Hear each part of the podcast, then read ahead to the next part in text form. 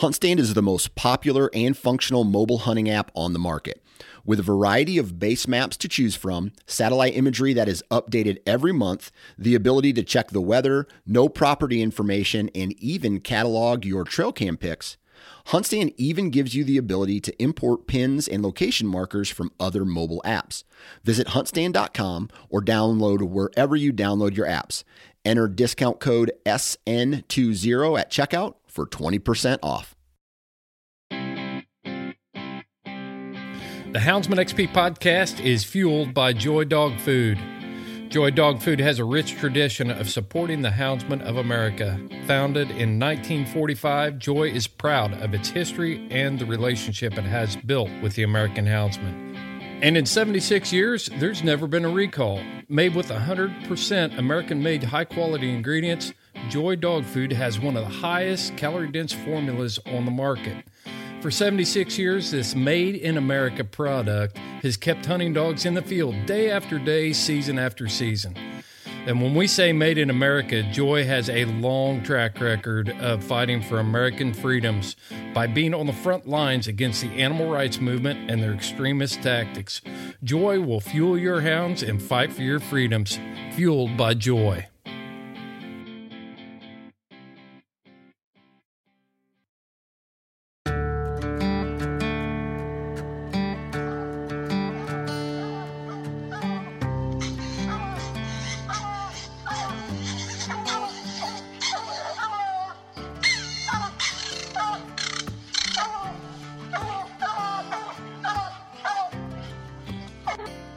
This is the Houndsman XP podcast.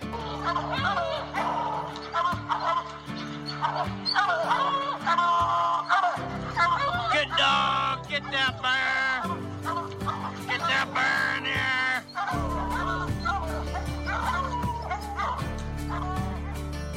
The original podcast for the complete Houndsman. Look at your coat of go, Justin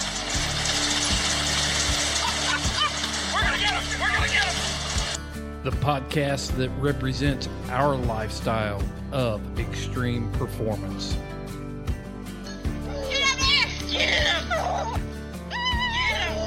Yeah, good boy. Good boy, Ranger. Uniting houndsmen across the globe from east to west, north to south.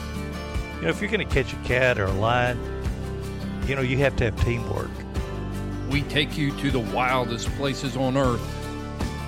Yeah, so how many days how many days a week you spend in that? as much as I can, to be honest with you. Anytime that I get, I'm I'm out there. Join us for every heart pounding adventure on Houndsman XP. I'll tell you like I tell everyone else, I'm going to hunt whether you're here or not, so you might as well be here.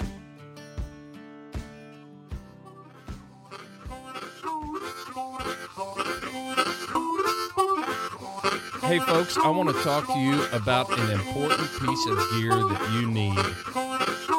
Check out Cajun hunting lights. I don't care if you're a coon hunter in the east, a big game hunter in the west, or a leopard hunter in South Africa. Having a light that is functional is important to running these hounds. I particularly like the micro gator hunting headlight when I'm bear hunting. It's small, it's lightweight, it's compact, and it's highly functional.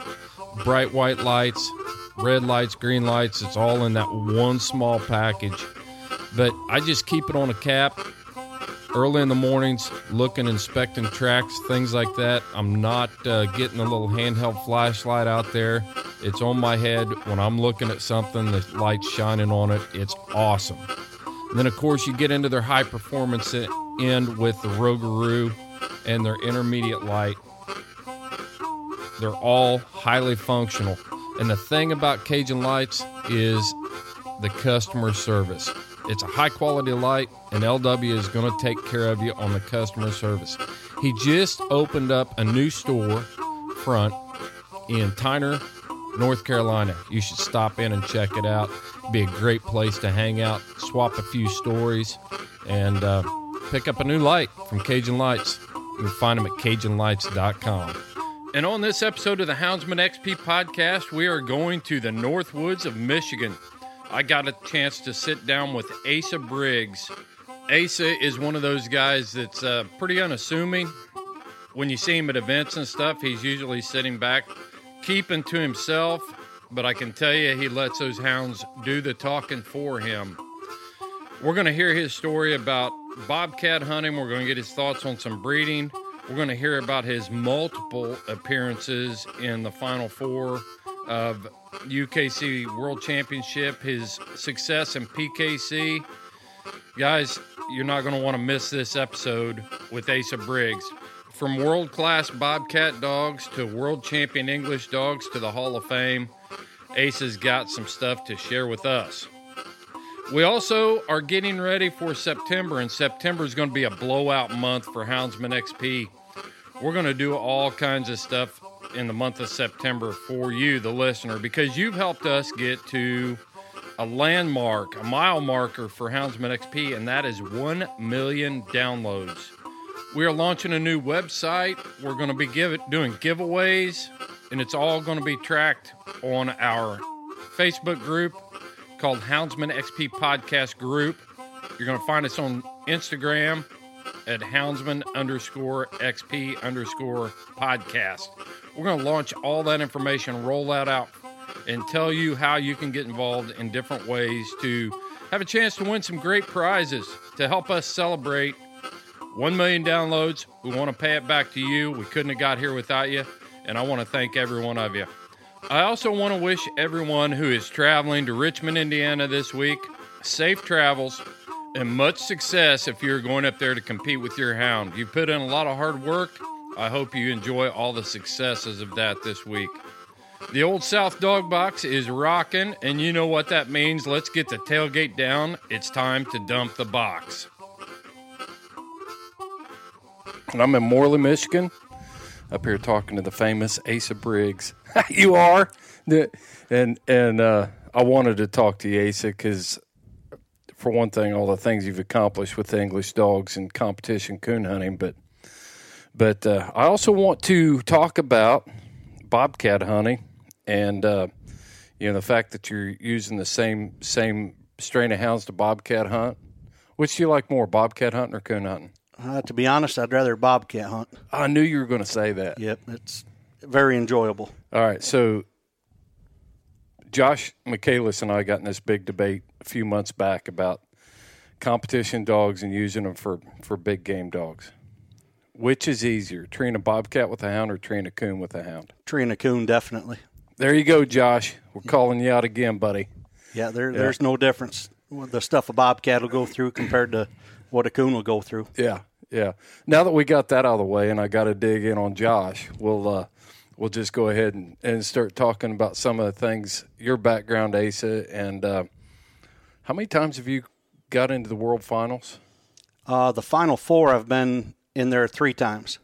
Yeah. With uh, Main Street Witch, Main Street Ruby, and then uh, Main Street Lucy. And and all three of those dogs you bred and, Yes. and raised and trained, they they they all are They all they all came from here. yeah Yep. yep. And then you're also you also won the Purina points. Yeah, I've- I've won actually the uh, that three times. I guess I won the pre national championship with uh, Main Street Wild Crow once. Uh, Main Street Witch won the English division, and a dog I had back in the '90s called Hard Time Homer won the English division. Yeah, yeah.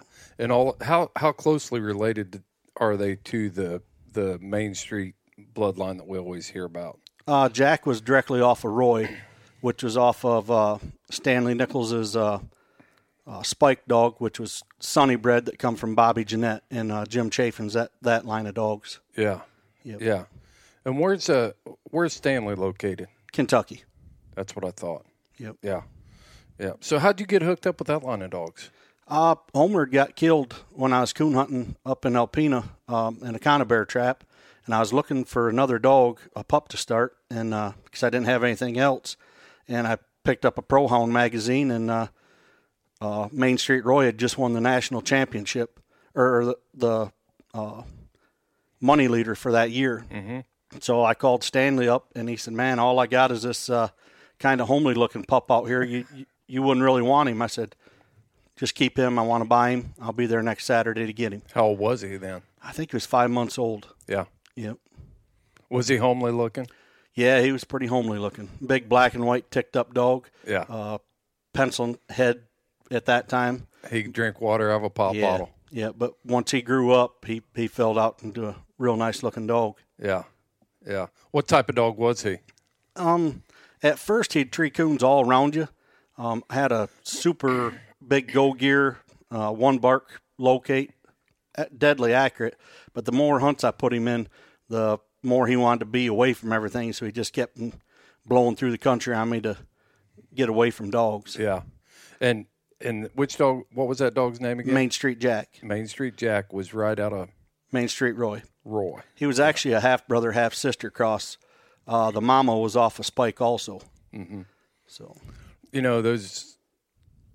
You remember the year that Stanley won the the national, the national PKC race. yeah, He did that running up and down the road in open events. I mean, I don't think he he didn't hunt very many big events to do that, did he? No, I don't believe so. And and that's why when I seen Roy on the front page of the magazine, that's why I called him to to buy a pup because I wanted to, I needed something else. I mean, he he drove the wheels off a truck to do that, and uh, that's kind of cool to think about all the miles that he put in and doing that in 30, 50, you know, dollar hunt type stuff. Yeah, he was very dedicated. Once he put his mind to something, he he went in after it. Yeah, I drew him up at St. Leon, and uh, in Roy's defense, I mean Stanley was getting towards the end of that run, and uh, he was get he was getting he was showing it. You know, he was showing it, but uh, he still looked good. He looked decent, but it's one of those deals that I'd hunted with him before, and he just didn't look as sharp. I think running those roads a lot with those hounds like that. I mean, it takes a lot out of them. Yeah, living out of a dog box is tough. Yeah, it's a rough it's a rough deal when you got to. It says a lot about Roy and and how much he could take, you know, to to be able to pull that off. Yeah, definitely. Did he win that? Do you remember? Did he win that year by a big margin, or was it a? No, it was a pretty big margin, I believe. Yeah, Yeah. yeah, it wasn't a tight wasn't a tight race. Yeah, no, it's it's amazing. Uh, and then from from Jack, where'd you go with with your hounds from Jack down? Um, the next one that I kind of promoted was a, a Grand Night female called Main Street Zoe. Made her a PKC champion. Um, I won the English Invitational at English Days with her. Um, that's kind of one hunt I like to try to hit every year. It's my goal. I try to have a dog ready for that one for English Days. That's why I cornered you and roped you into doing this podcast. Yep. Yep. and uh, we kind of ran out of time down there, and I told you I was going to be in Michigan this this month, and and uh, everybody's like, ah, you won't. Get, I don't know. I don't know if you'll be able to get Asa to sit down with you and, and do a podcast. And I even had to do a little bit of sweet talking to get you on here. Yeah, but I sure do appreciate it. And then, uh, so what else did you accomplish with her? She we actually bred her a couple times, and one pup off of her, uh, Rocky Hill Cold Hard B, will place second at uh, PKC Nationals. I think she's won somewhere around seventy or eighty thousand, I believe, Yeah, and that was off of Zoe and a dog called Rocky Hill Rocker that uh, a friend of mine, Scotty George, owned in uh, Arkansas. okay. Uh, what's what's the story behind that dog? She, So I've never Main, Main Street on one side, and then what's the top side that look like? um, similar breeding to uh, would be Jack's mama goes back to Woodstock Grizzly Mm-hmm. and some of that stuff. Yeah, yep. That's a that's a blast from the past. Yeah, yeah the a lot of Woodstock older stuff. That was Kentucky bred too, right Yep. down there in northern Yep. Kentucky. Steve Allen and and those guys. I had a pup out of. Um, you remember the old Greedo dog? Yeah, I had a pup out of Greedo that was coming along. He ended up uh, contracting heartworms, and he had them from birth. wow. When we did the, my vet, I had a really good vet at the time, and uh, he did the necropsy right there in the la- in the clinic, and uh, peeled that chest open and and popped that heart. And uh, when he opened that heart up, I mean, it was like, um, like looking at the inside of a baseball. You know, it was just like as soon as we popped it open, it, the worms, the heartworms, just kind of exploded out. So he died of congestive heart failure due, due to heartworms, and the dog was only 14 months old, 13 months old at the time. Wow. Yeah, he was a good-looking pup, square-headed. He wasn't quite he he hadn't really filled out to his frame yet, but he was coming along good. But I noticed that he had had he would choke down real bad on trees. You know, he'd go in there and get treed, and then he he could act like he was trying to catch his breath and couldn't hardly tree. And and we did a couple things. We actually put a um, a stent in his esophagus because we thought his esophagus was collapsed a little bit. So Galen, my vet at the time, actually went in there and did that surgery and put a plastic tube in his throat and uh, opened that up to to help him breathe because it looked like his trachea had been crushed a little bit. Wow, that's pretty different. Yeah, it was a. It, it was one of those deals. He's like, "You mind trying this?" I'm like, "I like the pup. Let's see what'll happen here." Yes. You know, and and I, he was my neighbor, and he knew it was kind of an experimental deal, and I thought, sure, why not? He, I don't even, I don't even remember him charging me to do that. Good guy. yeah, yeah. So, um, what else? What, that's not all the dogs you got and all the things you've done. Let's just kind of No. walk through them. I've been pretty blessed with uh, the dogs I've had over the years. Um, kind of started out with a hard time Homer. He was back in the early '90s um, into 2000. He was the first good competition dog I had. Um, I won uh, several hunts with him, English days, uh, the Purina part, the English part of the Purina deal, mm-hmm. um, that kind of thing. Didn't breed many many females to him. He wasn't much to look at. He kind of had long hair on his tail and on his belly, kind of looked like a bird dog. I wasn't uh, going to go there. I wasn't going to bring the English setter into Yeah, it. Yeah, he he definitely had some in there, Yeah. back in there. But uh, I enjoyed him a bunch. He he he taught me what a good coon dog was supposed to be like. Isn't that something when you get that dog that actually starts teaching you what what coon dogs are supposed to Yeah, be? Yep. Did you raise him from a pup? Yeah, actually, uh, kind of a neat story. I uh, went with a buddy of mine to Black and Tan Days at Richmond, Indiana. First big hunt I ever went to, and uh, I wanted to spectate with some of these big time dogs that I've been reading about in the magazines. And this was in the early '90s, and uh, I asked a couple of the guys, and they kind of just shrugged me off because I was a young kid, didn't know much. You know, they didn't really want to take me along. Well, one person that this became a lifelong friendship was uh, Irvin Sutton Oh yeah. and uh, Anita. I was just and- looking at his picture today on uh, UKC's page. They had a picture of Irvin on there. Yeah, he uh, he said, "Yeah, jump on in with us." And I got to see Dark Shadow Dixie go, and uh, I was just floored, impressed. How quick he called her on them trees. I mean, it was just she operated like a machine that night and, and won. Mm-hmm. And uh, I ended up calling him up a few weeks later, and I end up we just I went down hunted with him, and we just became friends. And I, I look up to him now as a, a father figure. Yeah. He's uh, he's been really good to me. Irvin was always packing a coon dog. Yeah, I mean, he if he shows up at a hunt, and he always had his wife with him. They always travel together, and uh, if Irvin showed up, he was always quiet. He was always standing in the back. He'd talk to his friends and stuff, but he wasn't loud. He was just. Um, but you knew that if you drew Irvin, you're going to have your hands full. yeah, yep. he's from right there. Isn't he over by uh, Bedford, Indiana? Yeah, right in that area. Yeah. When I first met him, he uh, he was lived in Salem. Now he lives over in Campbellsburg, which is not too far away from there. Right. I used to go down there five, six times a year up until my my thirties and stuff, and then I just kind of slowly fell off. Couldn't make the trips as many times as I wish I could. Yeah, yeah. Man, don't pass it up because Irvin's no spring chicken anymore. No, I got to get back down there and go with him. How old is he now? Uh, I'd say he's in his late sixties, Yeah, that's what I was thinking. I believe.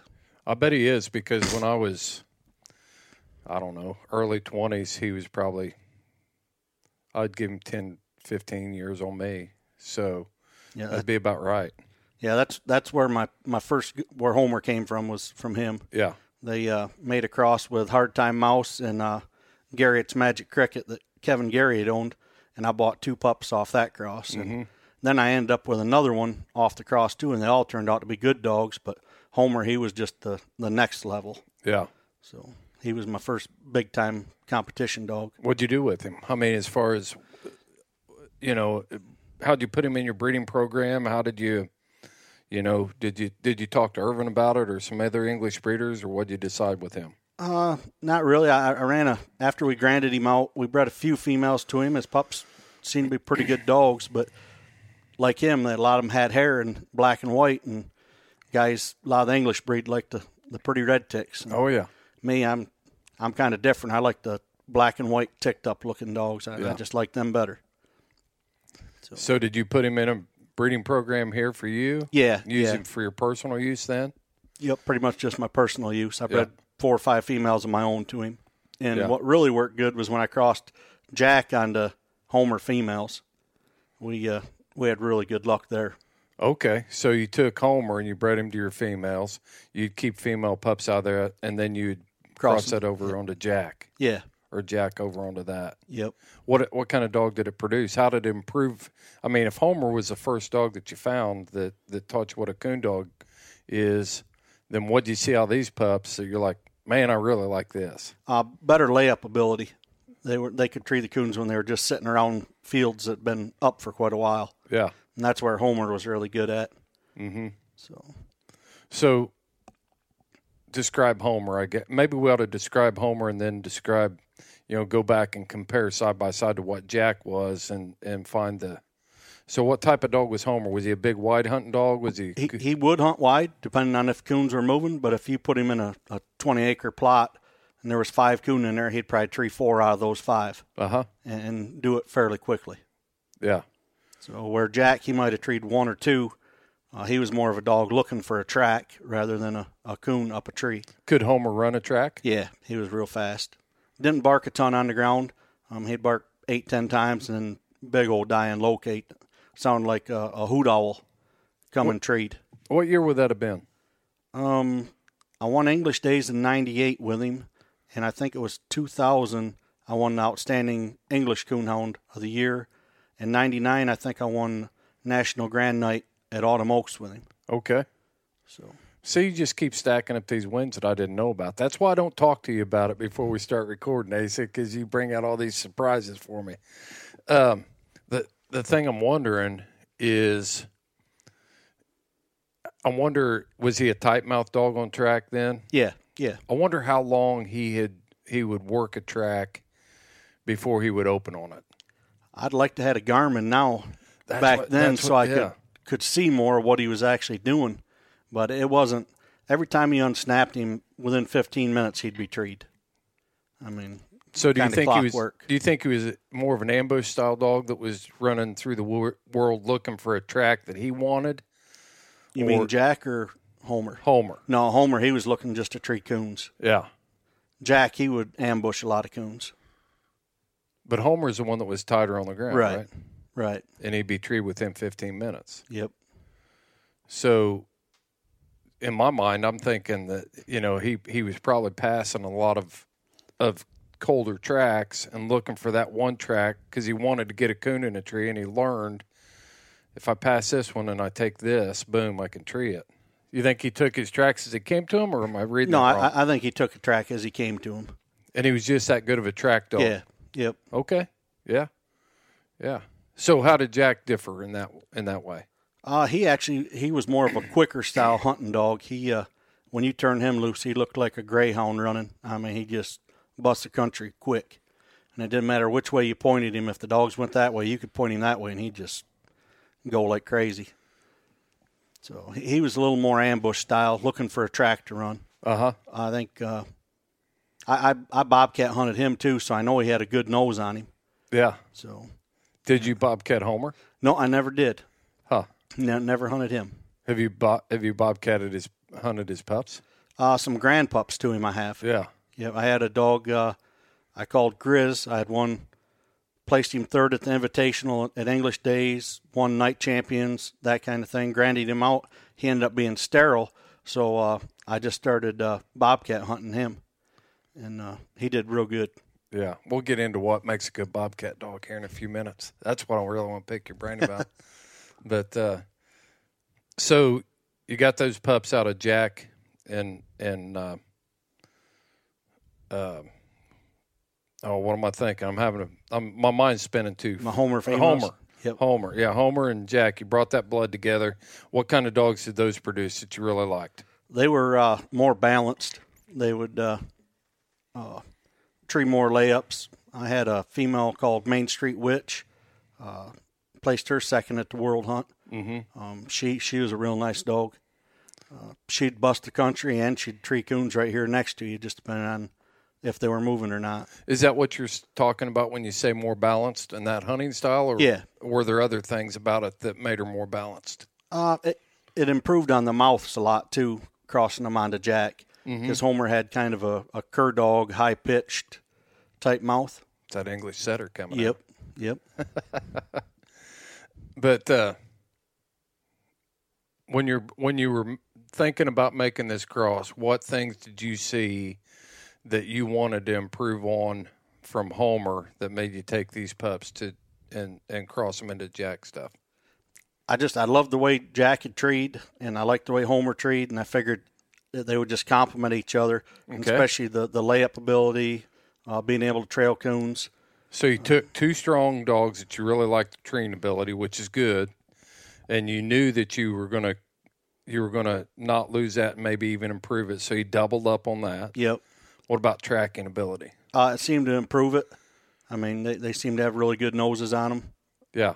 What I'm trying to do is set up a picture here of what a breeder thinks when they're getting ready. You know, you're sitting here with with all these these good dogs, and none of us breed hoping that we take a step backwards. We're always breeding to to improve on what we got because there's no perfect dogs. So Right. that's that's what I'm trying to talk. You know, paint the picture here of what made Asa Briggs say, "I've got a really good dog here, and I've got some really good females out of Jack here. I think this could work." What were you trying to? What were you trying to? What was the silver bullet you were trying to come up with? Because I've I've always got one. When I make a cross, I look at it and I think, "Yeah, this could work." Pretty much like that. I mean, you just you think it's all going to blend together, the pedigrees, everything. you just figure the all the good characteristics will, will pop out. But how do you how do you avoid how do you avoid the bad stuff? You know, because like we said, there's no perfect dog. Right, right. Uh, pretty much, you know, try to get them into the right people's hands. It'll do them justice. So, you, so you know, you know, if it's the cross or if it's the way they were handled. Yeah, yeah. That's a big key. That's that's a tough one. Once they leave your place and let you you lose a lot of control at that point. Yeah. And uh, so you, I've gotten to the point where the last two litters I've raised, I didn't even advertise them. You know, I went out and picked and recruit. I recruited people to take my dogs. You know, so that That's the best way. and and when you like a guy like you, I bet you don't even have to advertise pups. Not very often. Um, I, I've given away a lot more than I've ever sold, probably. Just I, I'd just soon get them into the right people's hands. Yeah, yeah. Uh, you've got a job. Yeah. You know, you do this for fun. You breed, Right. You breed and do everything for Well, fun. My wife says this is my second job. So Yeah. Yeah. Yeah. I've slowed down a little bit here as I've gotten older, but I used to be crazy with it. Yeah. How old are you, Asa? Uh, 49. Yeah. You're not too far behind me. You look a lot younger than I do. Must be a snor- clean northern living Yeah, up it's, here. it's got to be the air up here. Yeah. yeah. Yeah. So, what kind of stuff did you accomplish with those pups out of the the Jack and the the uh, cross that you made there in Homer? The only two crosses I made onto the Homer females, we ended up with Grizz, and I had a female called Fly, um, which she went back to everything I've had since I was 15. And uh, I'm still hunting the same line of that type of dog. Right. And then the other one, I had uh, crossed another Homer female on there. We ended up with Witch, Radar, and uh, Jackie. And Jackie was the mama to Lucy that we placed second at the World Hunt. Okay. So, yeah, and uh, uh, which she had placed second. So that that cross right there was probably the best one uh, for reproducing on the female end. Yeah. Yeah. So let's let's let's jump into Lucy, you know, and and what set her apart. Uh, Did you make that second place appearance three times with her? No, no, uh, Main Street Witch was in 2020 or hold it, uh, 2012. Uh, Main Street Ruby was 2013, and then Lucy was 2019. Okay. And then the Lucy and Witch female were they sisters? Yes, Jackie and, and Witch were sisters, Were they litter ba- littermate mates? sisters. And, then- you placed both of them second in the world hunt. No, uh, Jackie was the mama to Lucy. Okay. Okay. Yep. All right. Yeah, I'm getting I'm getting lost in the sauce here with everything. All these dog names getting thrown at me. But you had did you have two littermate sis, sisters that you placed Well, uh, half sisters. half sisters? Ruby and Witch were both off of Jack. That's pretty amazing that you take and those were back back, to back years. Yep. Down in Louisiana and then in Kentucky. Everybody says the dogs from the north can't tree coons in the south, but uh, I didn't do too bad. Yeah. I'll tell you what, I've seen the opposite. Um, and I think it depends on the dog. I think You a know. lot of it's the way you train them. A lot of guys want to try to hunt right on coons all the time, and sometimes you got to take them places where there ain't no coons. Yeah. Teach them to go find one. How much how much standing water you got out here in these woods? Uh, I can go places it'll be up to my waist, and I can hunt it. I can go up to what I call Porcupineville, where there's no coons hardly at all. You, you might tree one or two a night, so I can put them in a lot of different situations. Yeah. I think that's what a lot of people miss about Michigan is you can get into sw- some swamp country in Michigan. There is no doubt about it.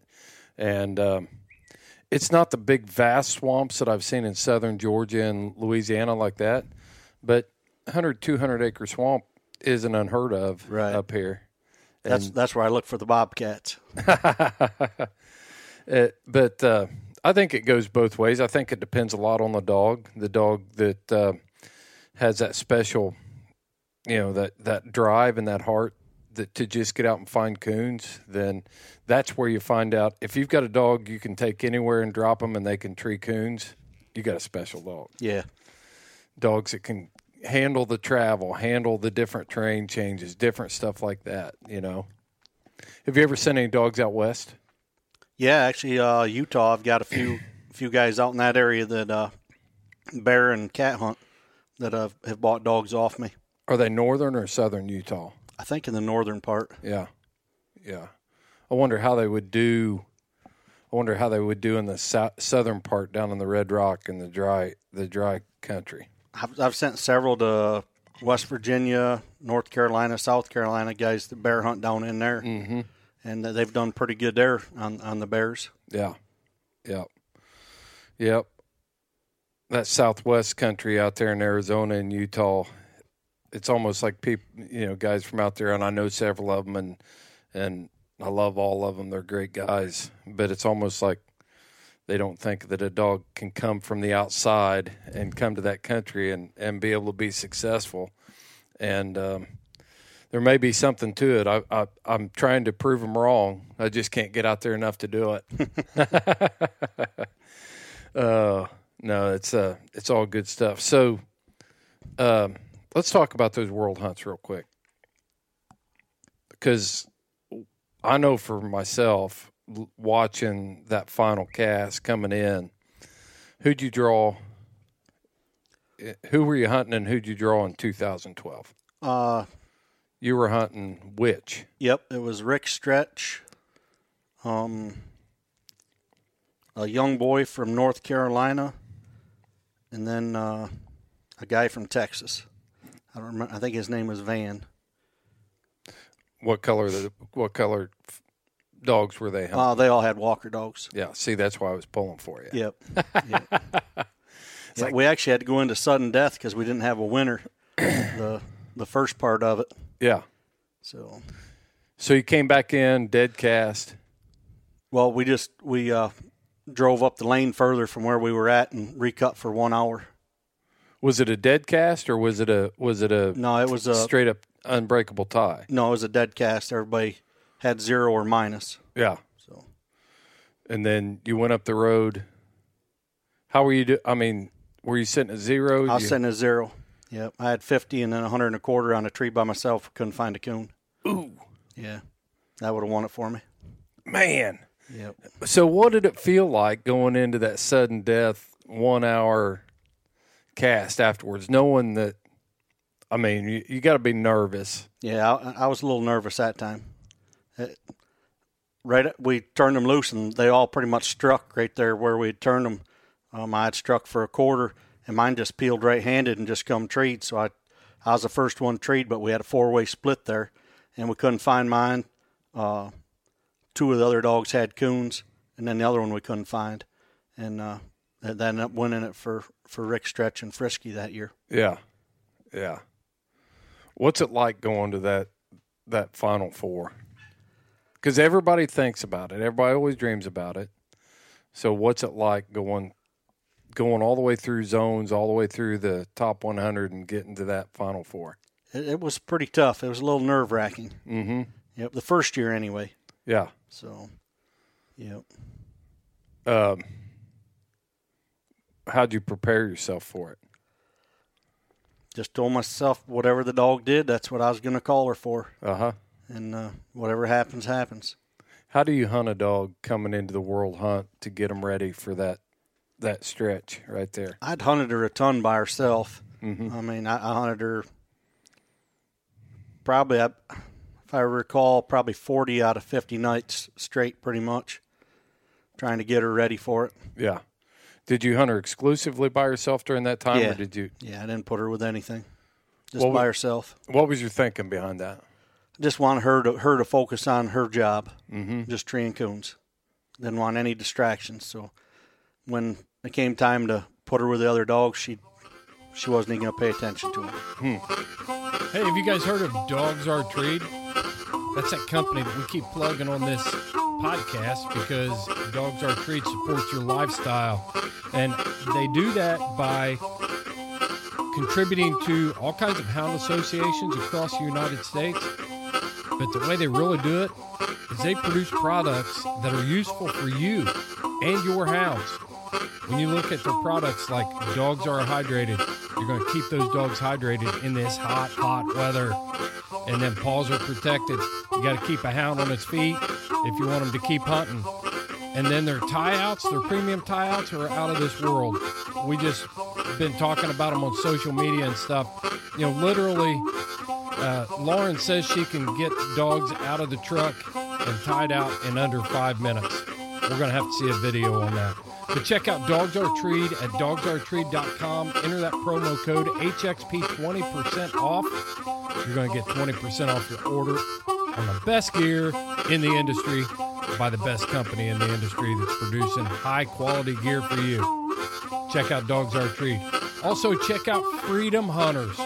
Fall is coming, folks. If you haven't made plans with me yet to coordinate a Freedom Hunters event, take America's heroes or returning veterans who've coming off active duty, recently home from deployment, or somebody that's a veteran or a Gold Star family member that wants to get into hunting, Freedom Hunters is the thing to pursue.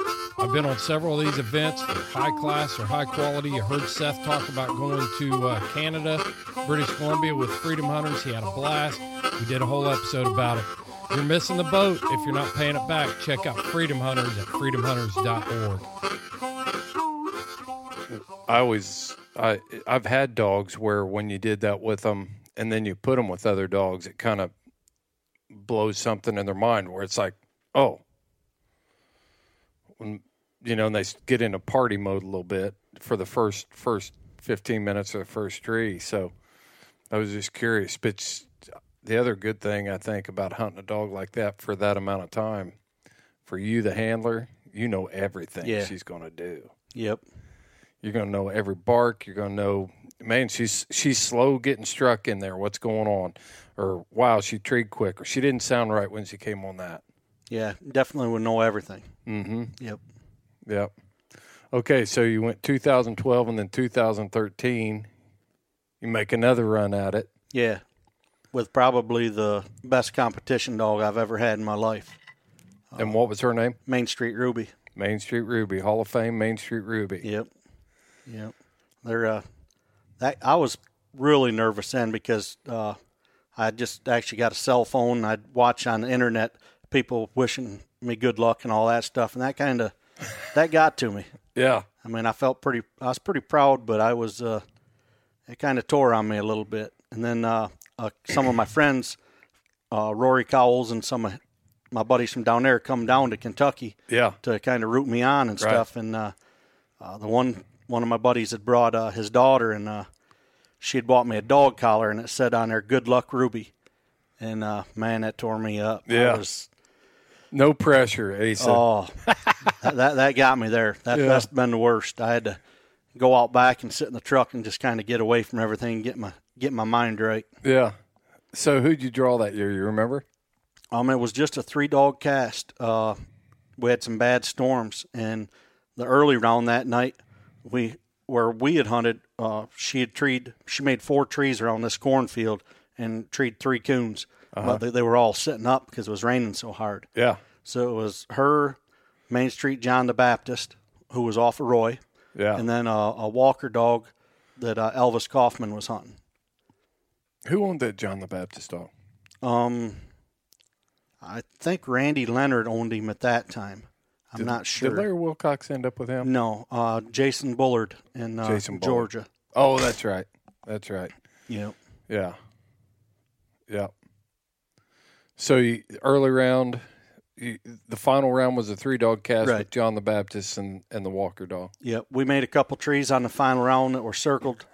Uh, mine got off to herself and treated a coon, but we couldn't find it. And they treated another tree up, a little apple tree. We couldn't find them. Then we treated den tree together. I treated that one. And then uh, Elvis dog uh, treated a possum and got scratched. Mm-hmm. and uh, John and, and her were together at first, right there on the possum. But he decided uh, he better take on out of there, and he he blew the country and ended up treeing a coon, and mine ended up uh, left-handed from where they were. Yeah. So he ended up beating me there. Yeah. Yeah, that was a that was a good year for English Yeah. fanciers. You got Yep. two dogs in the final cast. Blue tick blue tick people would love to to get that opportunity. Got to find some blue ticks that can make it first. oh man, we we we root for them every year. Uh, it's always funny when World Hunt comes up. This could be the year. This could be the year, and then come up with a glitch and a you know a stumble here or there, and before you know it, everybody's crying in their crying in their beer again Yep. you know. So that was 2013. Let's fast forward to the to the last appearance in 19. Uh, that one was with Lucy, and me and my friend Tom. He just lives about ten minutes from me. Um, we own her together, and he pretty much does all the hunting. Well, I had gotten Crow in the finals and Lucy both. Yeah. So Tom told me he's just a pleasure hunter. He said, "I'm not going. You're gonna have to find a handler." I asked and begged everybody around to to go down there. I, no, I couldn't get a handler. Yeah. And uh, I said, Tom, you're going to have to ride down there with me. He said, I, I don't think I can. He don't like to get too far from home. He's Right. had a few health issues, and he just don't like to do it. And I said, come on, let, let's just do it. We'll get a motel. Everything will be okay. And uh, so he ended up going down there with me. Well, I ended up 16th with Crow, and he ended up getting in the final four with Lucy. I said, all right, now tomorrow night you it's all you. And he said, no, I'm done. He said, it's all you. So he turned the reins over to me. That's not bad for a guy that didn't want to get out of the driveway. He he was it ate him up pretty good. He uh, he was pretty nervous. Uh, he's he's just more of a squirrel hunter, pleasure hunter. Me and him hunt together every night. Well, that kind of debunks the whole theory that that everybody that hits a big is a slick handler and you know all this stuff. I mean, you take a guy like Tom down there. Pretty much all he did was strike Lucy, tree Lucy. Here's the coon. He absolutely does not know the rules. I mean, hardly at all. He knows a few of them, and that's it. But he knows what a dog's doing. Yeah, and he's been around me enough. He knows, you know, how to call one. Right. I'm pretty quick when one comes on a tree to get it called. Have you ever been minus for doing it like that? Have you ever taken your taken your lumps for doing it? Yeah, yeah. Oh yeah. if they look up, I'm going to tree them. That's, How do you make How do you make up for it though in a cast? he shouldn't have done it. It was his fault. The dog. That's the way I always see it. There you go. Yep.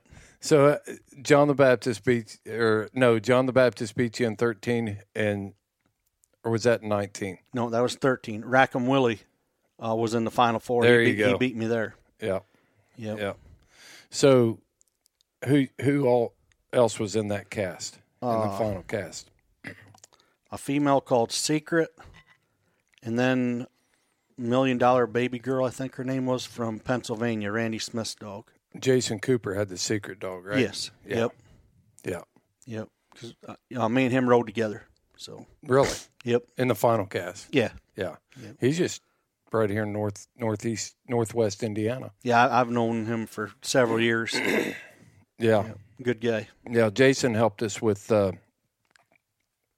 Who's Your Tree Dog Alliance stuff when we were getting that off the ground, and and uh, yeah, he's partnered up with Allen Holding now on some dogs. Yep, I drew him this last year at the World Hunt uh, in the semifinals. He he beat me with uh, Outlaw. Yeah, Jason Jason usually is packing a pretty nice hound. Yep. He's got it right and he's ready to roll. You know, and he's got yeah, he's he's good. He's real good. So how'd that cast play out? I was pretty much one sided. Willie just waxed our butts. Did he? Yeah. Yep. That's pretty much all come come down to. Yeah. The other three dogs were just there. He just pretty much He put on a annihilated show. us. Yeah. Super nice dog. Yeah. Matter of fact, a lot of the English guys are probably going to hate me, but uh, that's probably who I'm going to breed Lucy to this fall. No kidding. Yeah. He made a pretty good impression on me Yeah. that night.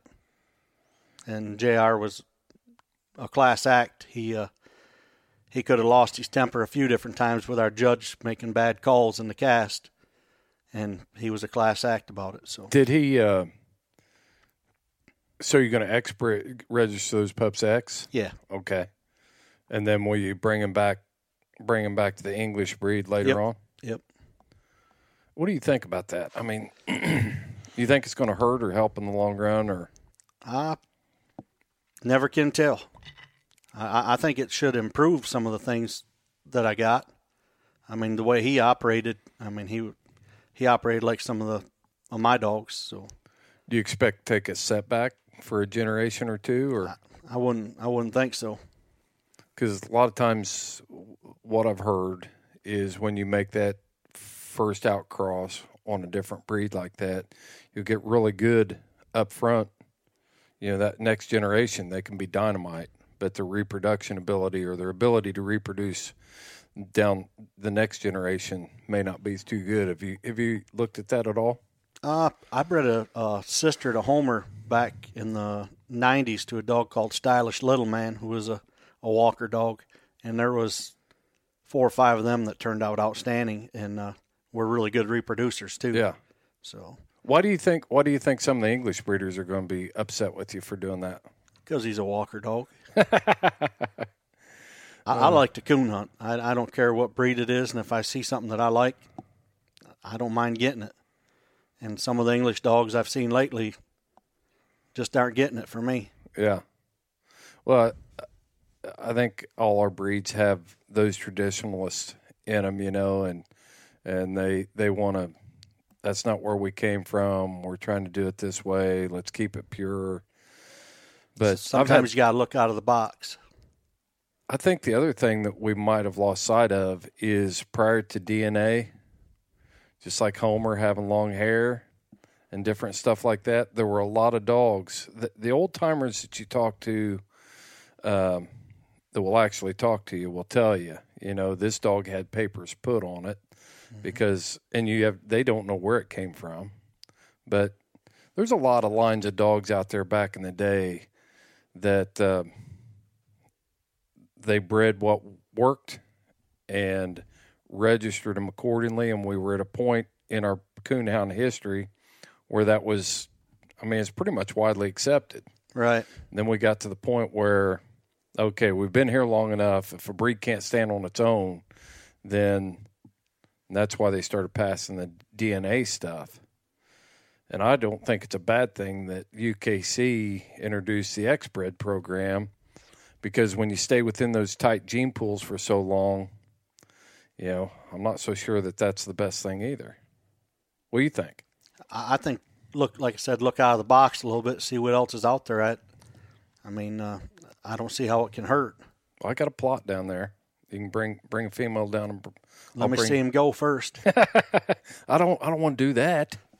Got to see it go first. Uh, you'd probably like him on bear. That'd be all right. I I, I call Breed him. him, breed him to one of my blue ticks out here that I that I cat hunt. Yeah, I call them the trashiest hounds east of the Mississippi. I hunt. I hunt hogs with them. I hunt bear with them. They are not good coon dogs, but I'll coon hunt them to just keep them in shape. Uh, they can catch bear. Uh, good good strike dogs, pretty good fast track dogs and stuff like that. I've lion hunted with them out west, so I tell everybody I'm just hunting a bunch of trashy dogs. Nothing wrong with that. They'll run anything. They'll run anything. But uh, so 2019, you got anything in the? You got any secrets out there right now? Yeah, I got a pretty good one out here right now. You got a secret weapon out there. Yep, You're not going to be able to go to the World Hunt this year, are you? I can't. No, I got one. Well, my buddy Jason's going to take uh, our female Ivy. Yeah, Uh, we placed her 16th at the World a couple years ago. He's going to hunt her, yeah, but I'm I'm pretty much down for for everything for the fall now. right, So right. You got to get healed up before Bobcat season yeah, starts. this back surgery's been a little rougher than what I anticipated. Right, right. That's the only way I got you cornered. Pretty much, I'm stuck to the house right now. they won't let me drive or nothing. Yeah, yeah. Well, um, let's switch gears and talk about bobcats and bobcat dogs because you're hunting the same line of dogs for competi- You're winning big in competition, and you're hunting the same line of dogs on bobcat. Yep, Jack was pretty much the first one that I started on the Bobcats. After I'd grandied him out and everything, I started Bobcat hunting him. And uh, all I did was I had an old blue tick female that I'd bought from Leo Dowlands in the UP. Um, I put her down and uh, just kind of walked him along on the track till he looked like he was going to take it and turned him loose, and he liked him. Yeah, So, and that was after he was a grand night. yep. You'd already Grand graded Night, gold champion. No kidding. Yep. Yeah, Yeah, I won about 11000 with him. yeah. Turned him into a bobcat dog. Yep.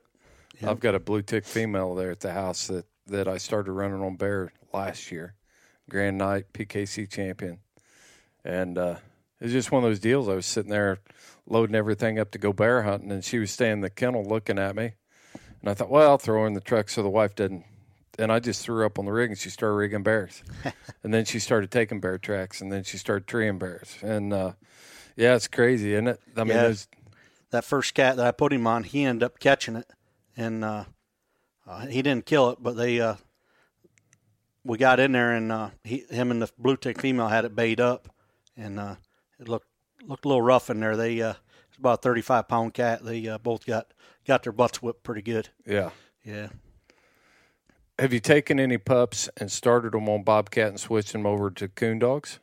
no, uh, a buddy of mine's actually got a ten acre fox pen over here, and I take a lot of my pups over there and just let them run loose. Mm-hmm. And once they get to running them fox real good, uh, I bring them home and start coon hunting them. Yeah. So they just they just you start them just in the fox pen, Yeah, and what do you think that does for them? uh, it teaches them how to track. Yeah.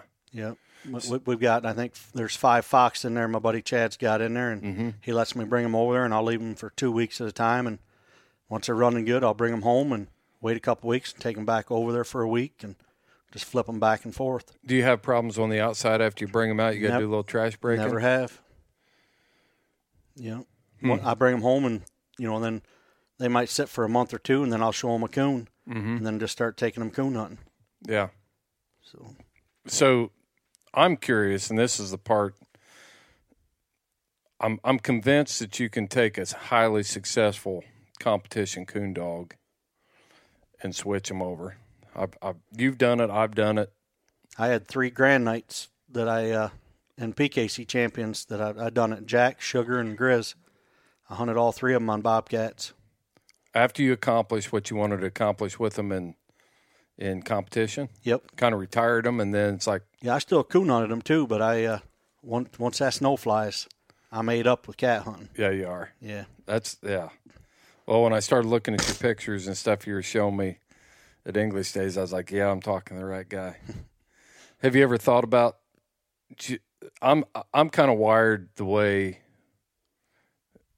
like I'd like to take a dog that's an accomplished big game dog and then at two or three switch them and and see what I could do with them in competition just to go the other way. Yeah. You know, just take the opposite route because a dog with a lot of drive and a lot of sense and a lot of skills and a lot of talent, I think you could do it.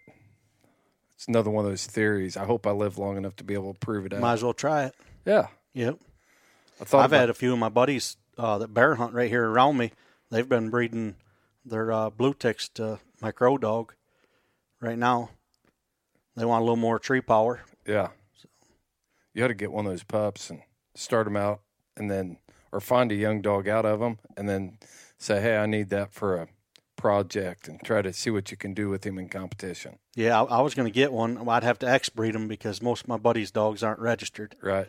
I mean, they, they don't care about papers. They just they like good dogs. Yeah. But I, I was going to get one off this last third, but she didn't have enough. Right. Right. All right. Well, let's get into bobcat hunting because I want to find out from you what you look for in a bobcat dog. Dog individual traits from from the type of nose to their tracking ability to brains to all the the key ingredients to making a good bobcat dog. The biggest key, the dog's got to be extremely smart because a, a bobcat is uh, a very tough animal to run sometimes. I mean, they'll wa- they'll walk down a track, turn around and step foot for foot in the same track for 50 feet, and then jump 10 feet to the side and take off just to mess with a dog. So the dog's got to be smart and be able to to kind of focus on the track with their nose and their eyesight sometimes. Mm-hmm. You've actually seen that by snow tracking them? Yeah. I, I watched it happen one day. No kidding. Yeah, I was watching the cat, and he kept looking back for the the uh, dog. He walked up the edge of the creek, turned around, walked 50 foot back in these same tracks, jumped across the creek, and come right next to me 10 feet, I wonder what caused him to do that. trying to lose the dog. Yeah. But something in his brain, it's got to be some other element, you know, of, of trying to outsmart a predator that got him where he knew to do that or Yeah. to try that deal. I probably had him trained pretty good. What other what other attributes are you looking for, Asa? uh, locating ability. A lot of times, like a coon will go up the base of the tree. A cat might jump eight or ten feet up to the top. So Yeah. the dog ain't going to get any scent except for what's you know in the air. Mm-hmm. So they got to be able to locate those cats. Again, that goes back to brain. Right. you know, and, and drive of being able to recognize because I've seen this in my in, in my dogs, uh, heavily big game bred dogs, and their locating ability for coon isn't good. Yeah. you know, I'll see them; they'll be sitting in an area underneath a mess above your head, just treed, and now I'm searching for a coon. I don't have that problem on bear or something like that. You know that most of the places we're hunting hardwoods, you know, we're not hunting the 300 foot ponderosa pines like they do out west most of the time. Um, so I get I get a lot of what I call area treeing. You know, they're just air scenting. So I'm always out there puffing the wind checker and seeing which way the wind's blowing, and then shining in that direction and finding the coon sitting over maybe, you know, 20, 30 yards away. And that's not acceptable for me or you as coon Right. hunters. Right. But for keeping dogs in shape, I don't get real excited about that on coon. Yeah. A lot of times the dogs won't be actually treeing on the tree. They'll be eight, 10, 12 feet back, kind of looking up in the area that they smell the the Mm-hmm. cat. Yeah, yeah, and that's what we get into a lot out west in those big ponderosa pines.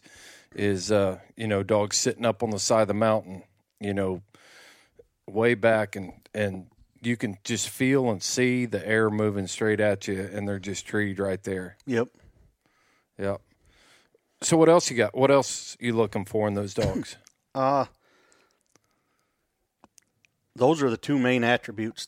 Uh, I think they got to have a good nose too. But I mean, if they're smart and know how to work a track, they their no- their nose will come with it. mm-hmm. So when you start talking about aging tracks and things up here in Michigan, Uh, you guys, get, I assume you get a lot of lake effect snow here. Yeah.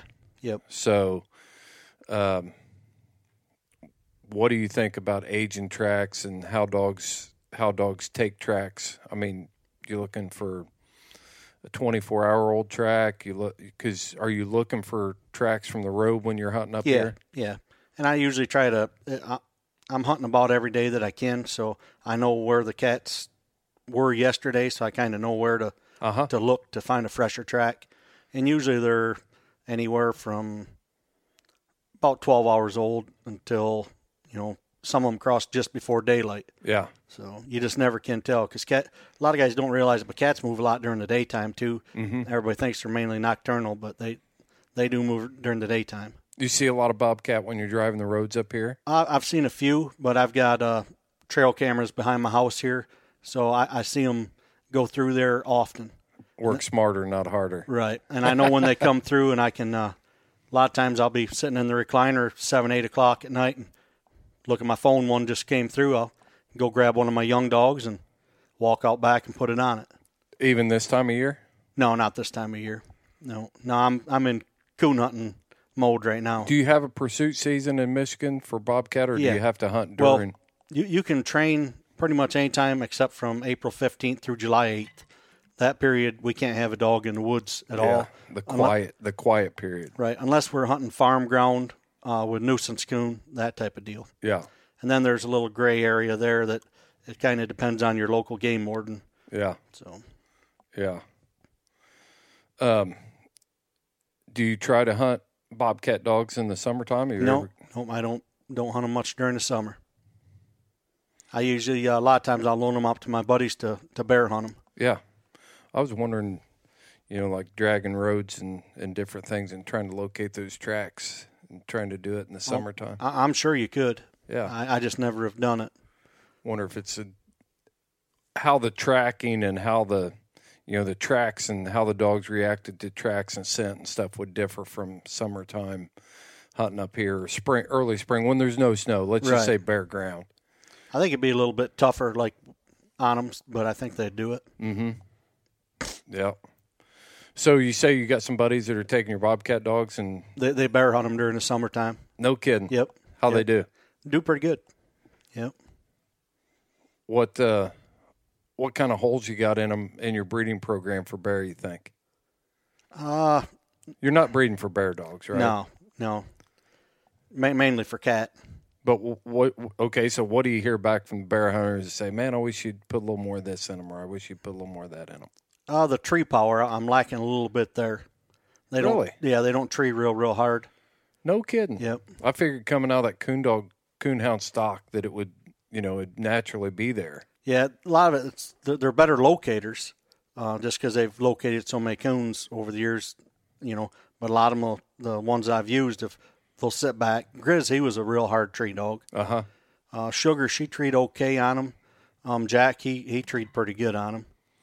But do you think? Do you think if a dog went in there and loaded up like we were used to seeing? I mean, all of us love to see that classic coon dog goes in there, puts his feet on the tree, and just racks them out, just like a machine gun, just boom, boom. Yeah, ow, mine- Ow, ow, They ow. don't treat quite that hard, But but they treat pretty steady. I'll tell you what, a lot of bear hunters don't like that just because They get tired. You've got to leave a dog in there for four, five, six hours, Yep. and you get overheating problems. You get dogs that lose their voice. You know, all kinds of stuff. I know guys, guys that just prefer to have one if they bark four or five times a minute, they're good. You know, Right. especially if you get out in the wolf country. Yeah, you don't want them to bark. Yeah. Well, you got wolf country just In a the- couple hours north. Yeah, in the. UP, I used to cat hunt there all the time, and then wolves just got too bad. I I give it up. Have you ever lost a dog up there? No, no, we come close the last time I was up there, and I said I'm I'm done with that. Hmm. Yeah, this whole we talk a lot about wolves on our podcast, so I'm not going to take us down that road, but we'll talk about that another time. But but Michigan, this whole region up here needs to figure out something on wolf management. That's for sure. Yeah, we need something done differently. Is there anything? Are there any wolves below the bridge? yeah, there there's a few, but uh, Oh my gosh! not many. Yeah, Yeah, we can talk about why not after the we turn the recorder off. Yeah. yep. Uh, well, Asa, um, how many cats a year you think you catch? Um, the best year I had was probably about six years ago.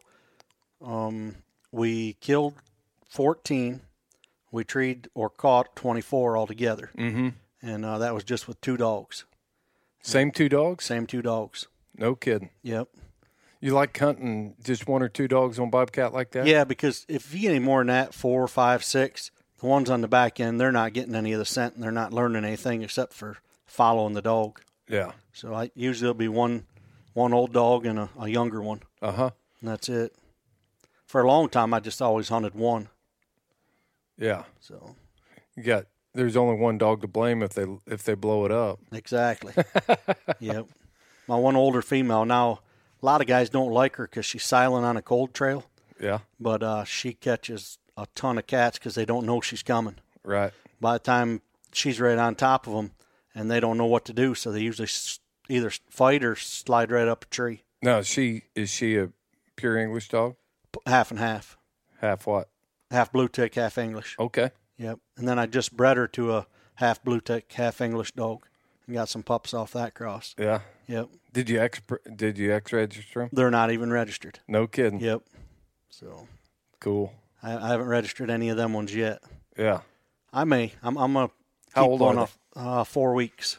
Oh, they're only four weeks old. Yep. How old are your oldest ones? Your um, crossed up. Uh, the one's two. He's with a buddy of mine for uh, bear hunting right now. Uh huh. So Why do you? What made you make that cross? I, I like the male dog a bunch. I mean, he, he was outstanding. He was a blue tick. Yep. Yeah. Yep. And and what way was he outstanding on bobcat? Bobcat, fast, uh, stylish tree dog, big Blue mouth. ticks aren't fast. They can't be fast. He's fast. See now you're gonna now nobody's gonna everybody's gonna think we're we're uh, telling big stories because everybody just wants to talk about how slow those blue ticks are. I'm a diehard English guy, and this blue tick is fast. See, that's what I. That's that's why. After talking to you for just a few minutes down at English Days, that's why I want to talk to you. You're a dog man that recognizes good dog work, and you're not kennel blind, and you re- you just you like good dog work. Yep. Yeah. Yep. I had him here. My friend was in the UP uh, living and working up there, and I had him down here because he didn't want him to get ate by the wolves. Uh huh. And uh, so I brought him down here, and man, I fell in love with him. I, well, I liked him so much, I took him down and collected some semen for myself off him to use in the future. Yeah. Where are you guys going for that up here? Um, Bronson, uh, State Line, I think it's called now. Yeah. I had had him at Never Gone, is where I collected it, but I'm got it all stored down here. Yeah. So it was a few years ago then. Yeah. Because Dean's been gone for how long has he been gone? Four years. Yep. Yeah, he he had all Dean had always wanted to come up and go cat hunting with me, Yeah. and he never got the opportunity. Yeah. That's too bad. Yep. That's too bad. Man, that guy, he uh, he kind of changed the coonhound world and the tree dog world on that sort of stuff. He was a great resource for the houndsman. Yeah, artificial insemination, all that sort of stuff. I know the Kovacs, Ray Kovac out there. He spent a lot of time with Dean, learned how to collect. Since it was so far, Dean just showed him and told him how to collect and how to do a lot of the stuff. And then Ray Ray used a lot of those same things all the way out in Missouri. Yeah, uh, Dean actually showed me how to artificial one naturally, you know, uh, Yeah. side by side, and he gave me all the stuff. Didn't even charge me. That's how good of a person he was. Yeah, And he said, "Here, just take this with you if you ever need to use it." isn't that something? And I've bred. I mean, that's cutting into your own business at that point, but you do it anyway. Yeah, just that's how good of a person he was. Yeah. Yeah. Yeah, good stuff. So, um, anything else about the Bobcat dogs? We already found out that trained coons is easier than Bobcats. I just want to re-mention that in case Josh Michaelis missed that. Yeah, and if he needs to call me, and I, I can describe it to him if he needs to, I like it. I like it. or he can just come up here and find out. That'd be the thing. That'd be the thing. Because I know they got cats in Missouri, but the, the hunting terrain ain't nothing like what I got. No, this we used to come up to uh, Walhalla and stay up in Walhalla, and we brought our squirrel dogs. We'd bring our squirrel dogs with us and stay up there at uh, Emerson Lake Resort. Yep. Stay right there. We had all the Manistee all the way around us, and we just hunted for a week solid.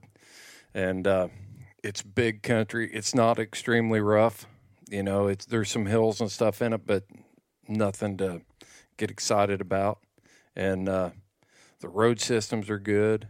It's a nice place. You're living Oh, in a good spot right here, Asa. Yeah, I'm I'm in a pretty good area. Yeah, yeah. Yep. Do you bobcat hunt up through there? Yep. Yep. All the way up Cadillac, east to east up through there. Yeah, Yep. yeah. Well, good deal, man. Well, I appreciate you sitting down and uh,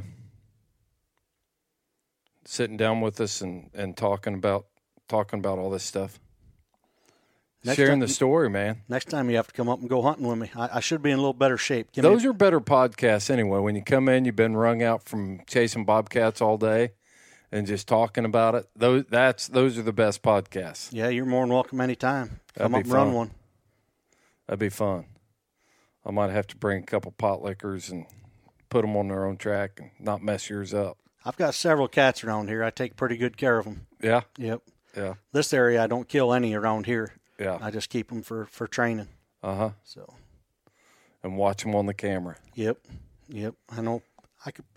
I could tell you pretty much about where every cat within ten miles of here lives or or crosses Yeah. a certain spot. Yeah.